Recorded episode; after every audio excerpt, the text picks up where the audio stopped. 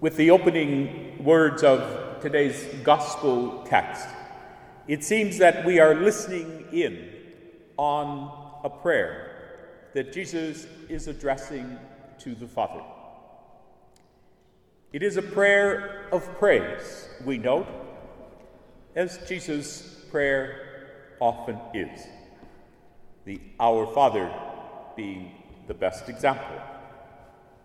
But the words that follow his exclamation of praise of the Father are a bit puzzling. He praises God for hiding these things from the wise and the learned and revealing them to the little ones. What things is God keeping secret from the wise and the learned. And who are the wise and the learned? And who are the little ones? I don't know about you, but I would like to know.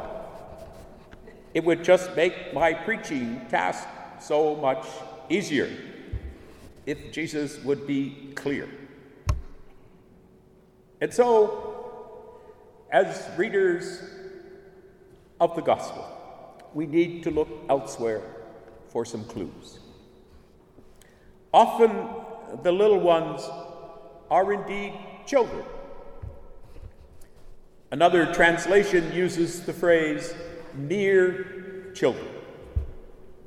But in other places, the little ones are the least, a reference to those who are distinguished not by their age, but by a meekness, about an awareness that they have little, if any, power or social status. In the Old Testament, the Hebrew word is Anawim, the Anawim. And they were the poor little ones, or the little poor of God. They were the ones who had no illusion about being in control. They were the humble of heart, the meek, those who lived on the edges of society, and those who were most open to the providence of God. In Jesus' time, we meet these little ones, these least through the encounters that Jesus has with those whom others have forgotten the widows, the sick, the public sinners, those who struggled with the burdens of the law, those who had difficulty just, just coping with life, and yes, among them, the children.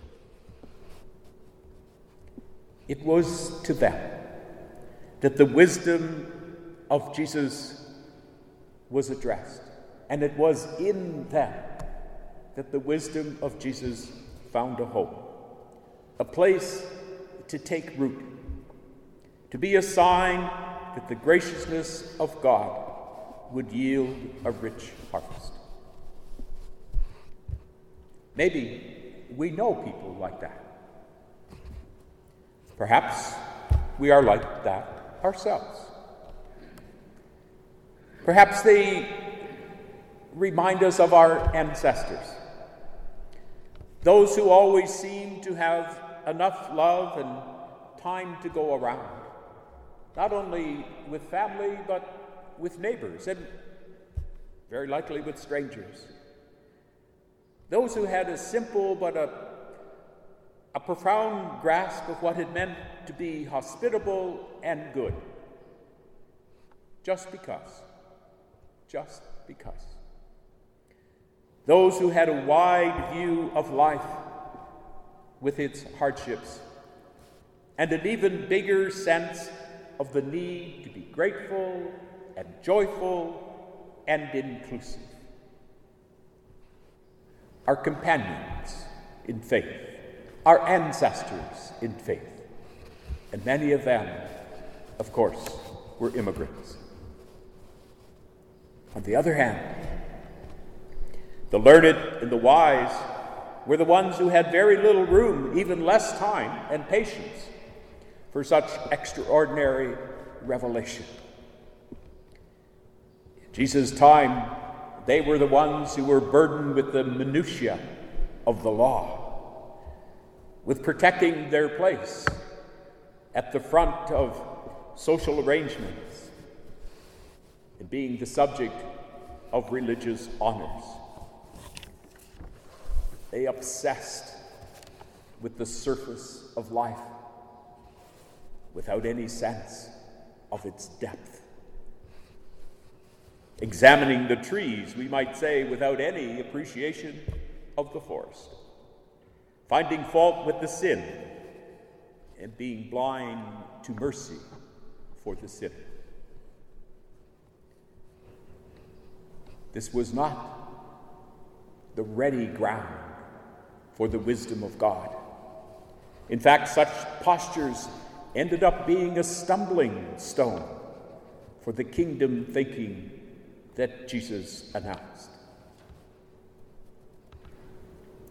What Jesus offers within himself and offers to those who would listen well was a humble attitude. What he asks of his followers is a surrender a surrender to a spirit of communion with God. Paul talks to us about that this morning.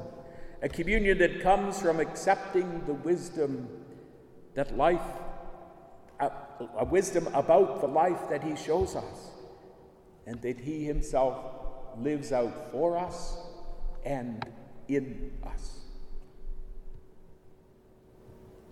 To give us a picture of this, this communion he uses the image of a yoke, a simple piece of harness for, for animals, for oxen or horses, that was used to pull various pieces of farm equipment. Being yoked together as a team made the task easier and the burden light. It would not have been difficult, I don't think, for those listening to Jesus' words to imagine their own burdens from life, for they had many. Nor is it difficult for us to name our own. Perhaps they are personal.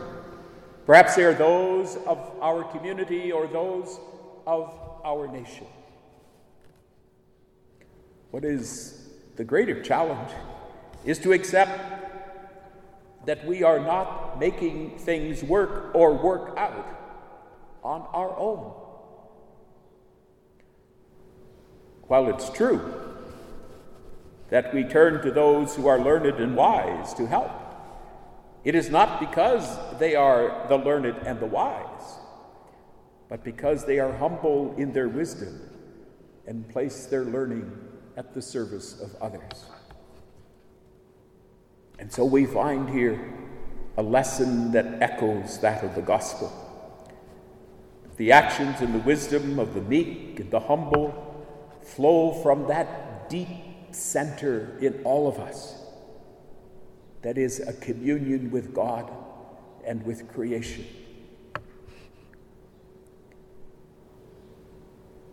Zechariah told us that the just Savior would appear riding on the foal of a beast of burden. And Jesus is the realization in total humility of that prophecy. He is well aware of his own humble nature.